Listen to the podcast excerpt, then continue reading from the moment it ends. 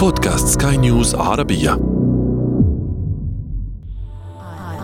عالمنا عالمهم.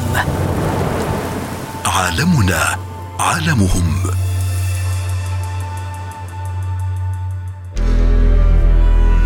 بياكل أكل كتير علشان هذا الأكل. يخزن جوه جسمه على هيئة دهن على هيئة فات يصل وزن هذا الدهن في جسم الطائر إلى من 30 إلى 50% من وزن الطائر يبقى دهن.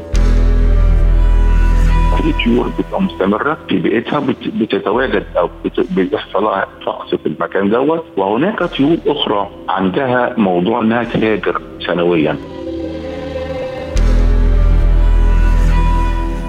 تتكيف الطيور مع البيئة التي تعيش فيها وتتبع طرقا كثيرة وإذا أصبحت البيئة غير ملائمة تقطع المسافات وتحلق في السماء وتتوجه للهجرة. يعيش الطائر في مكانه وبيئته التي تلائم الصفات الجسدية الخاصة به ويتكيف معها ولكن كما يحدث مع الإنسان الانتقال من مكان إلى مكان بسبب البحث عن ظروف أفضل يكون سببا للهجرة ولنا في الطيور عبرة. تهاجر بعض الطيور في بعض المواسم وتقطع مسافات طويلة فوق البحار وأعالي الجبال. فبعض الطيور في المناطق الاستوائية تضطر للهجرة لندرة الغذاء في بعض الأحيان ومع ندرته يقل التكاثر. ومن هنا تضطر للهجرة للحفاظ على نوعها ومن ثم تعود إلى بيئتها من جديد. ولكن هناك الكثير من الأسباب التي لم يتم الكشف عنها حتى اللحظة. تغادر بعض الطيور من القطب الشمالي عندما تنخفض درجة الحرارة وفي المناطق الحارة يكون التكيف أصعب لتربية الصغار فتضع البيض شمالا في مناطق أكثر برودة.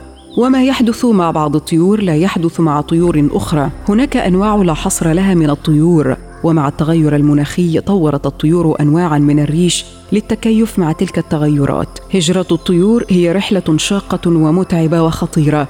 وهناك عوامل كثيرة تجعل الطائر في حالة من عدم الأمان في هذه الرحلة يقوم الطائر بتجهيز وتأهيل نفسه لهذه الرحلة الشاقة. هناك الكثير من المميزات والعيوب في هجرة الطيور، وأخذت وقتا طويلا من قبل الباحثين لمعرفة تفاصيلها، وما زلنا لا نعرف الكثير عن هجرتهم. للحفاظ على التنوع البيولوجي لابد أن يكون هناك تكاتف من أجل حماية هذه الطيور. هل تعلم أن الأنوار غير الضرورية في المنازل تشتت الطيور المهاجرة؟ وتجعلها تصطدم بالمباني وتموت.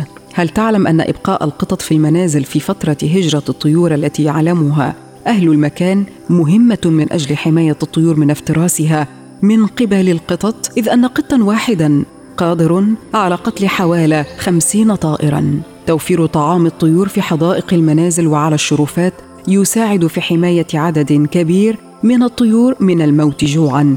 وتبقى توعية المجتمع بضرورة التخلص من المبيدات الحشرية التي ربما تصل إلى مجاري مائية تشرب منها الطيور فتنفق. عالمنا عالمهم. عالمنا عالمهم.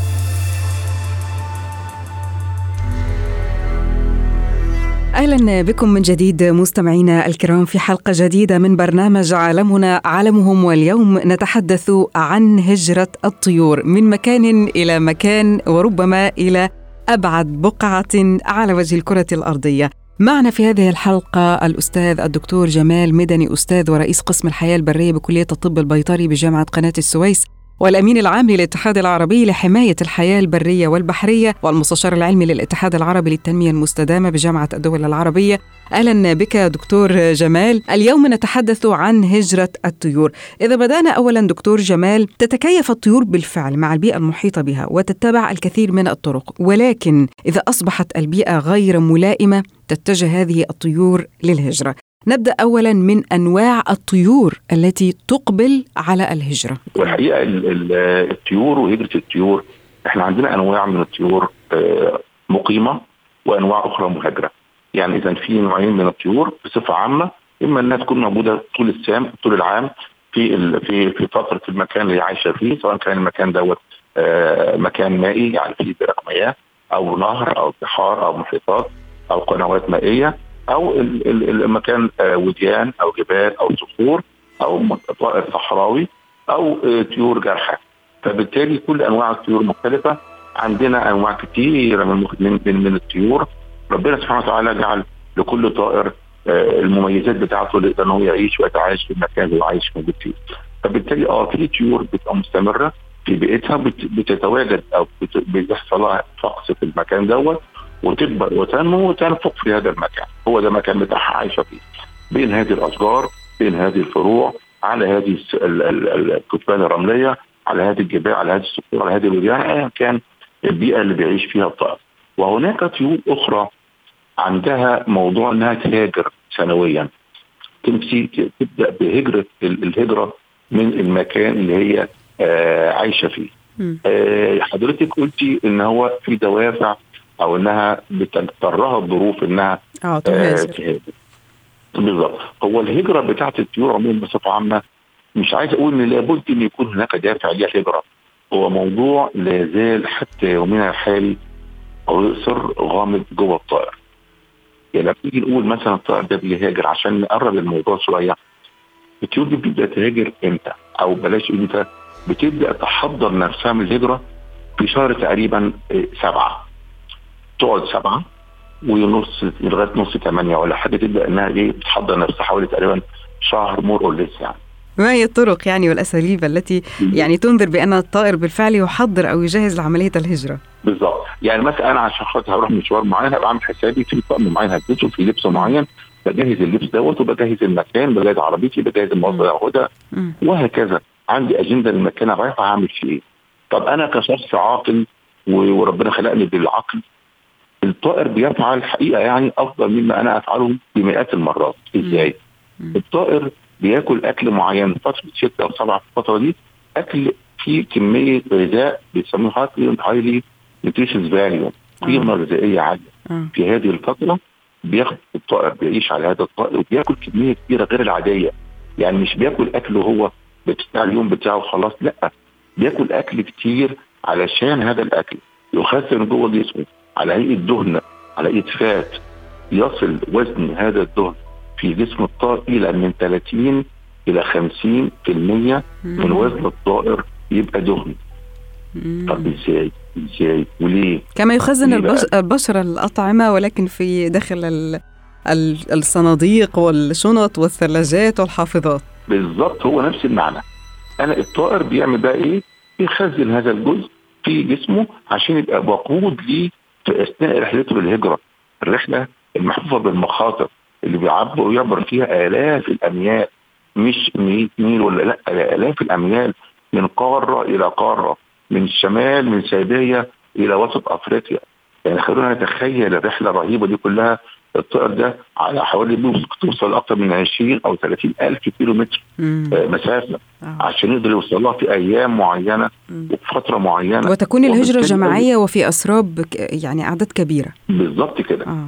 والهجرة دي بقى بيحصل إيه بقى عشان تهاجر خلاص جهزت نفسها تبدأ بقى الطيور دي تهاجر في شهر مثلا تجي لنا هنا على شمال أفريقيا مثلا مم. وشرق أفريقيا وغرب أفريقيا اللي هي جاية منين بقى الطيور اللي جاية من من من أوروبا من جنوب أوروبا ومن شرق أوروبا. آه، بتعبر البحر الأبيض المتوسط والبحر الأحمر وتصل إلى شمال وأوساط وجنوب أفريقيا.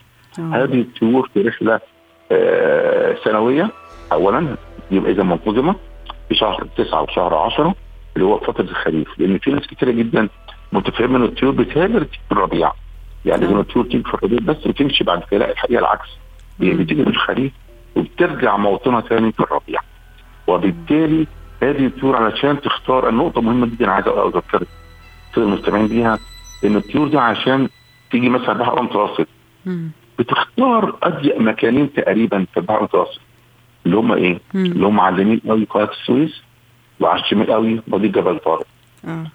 ليه؟ عشان يبقى المجهود أقل مجهود عبور. البحر المتوسط كبير قوي.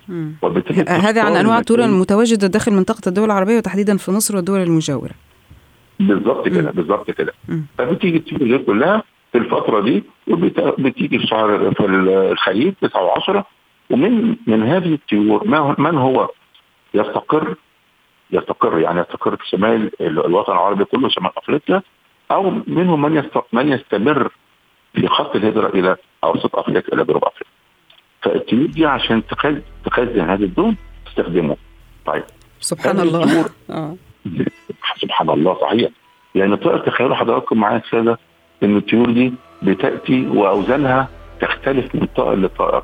وزنها من حوالي 60 70 80 جرام زي طائر السمان إلى 3 كيلو 2 كيلو 4 كيلو زي طائر البجعه وطائر ال- ال- ال- ال- العنز والطيور ال- ال- الكتيرة اللي هي بتأتي بأسراب بالمئات بل بالآلاف يعني إحنا عندنا في شرم الشيخ منطقة آه، آه، في في جنوب سيناء. بتأتي هذه الطيور زي مثلا العنز الأبيض وال white stork بتوصل لحوالي 10000 طائر في السرب. يعني إحنا بنتكلم على آلاف مؤلفة من الطيور في السرب الواحد.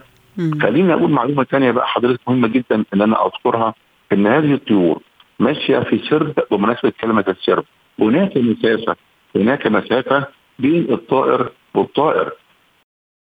آه مسافة محددة كما لو كانت سيارات تسير بشكل منظم على الطرق.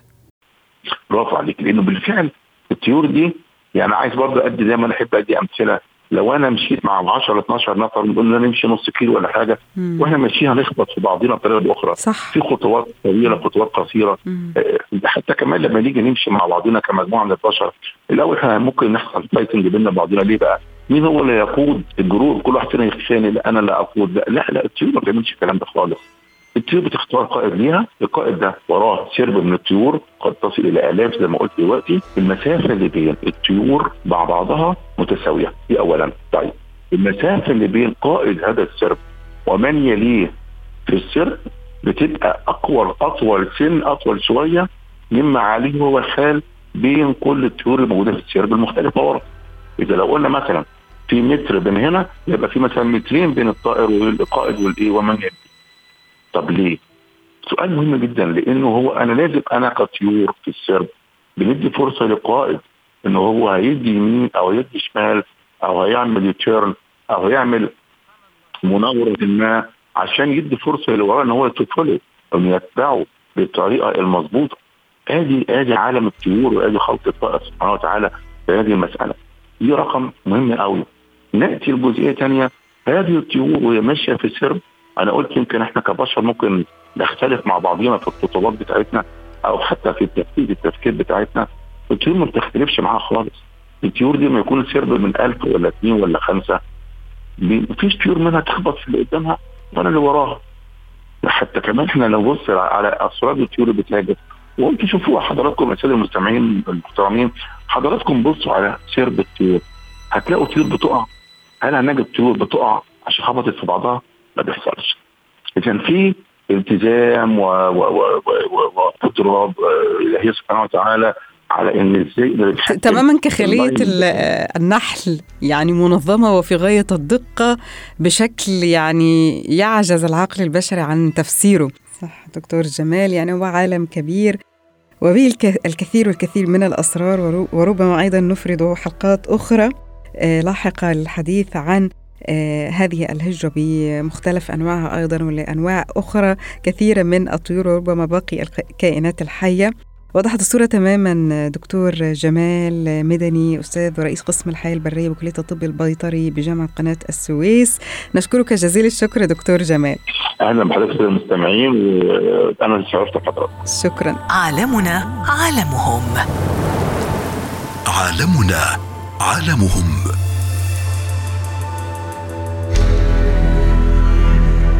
تحليق في السماء وفوق الجبال والوديان هجرة تقطع من خلالها الطيور المسافات ومئات الكيلومترات لنحافظ على بيئتنا وكوكبنا في عالمهم الذي هو عالمنا. انتظرونا في الحلقة المقبلة لنتعرف على أهم العراقيل التي تهدد حياة الطيور أثناء الهجرة.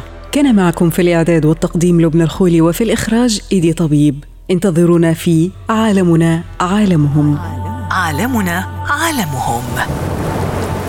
عالمنا عالمهم.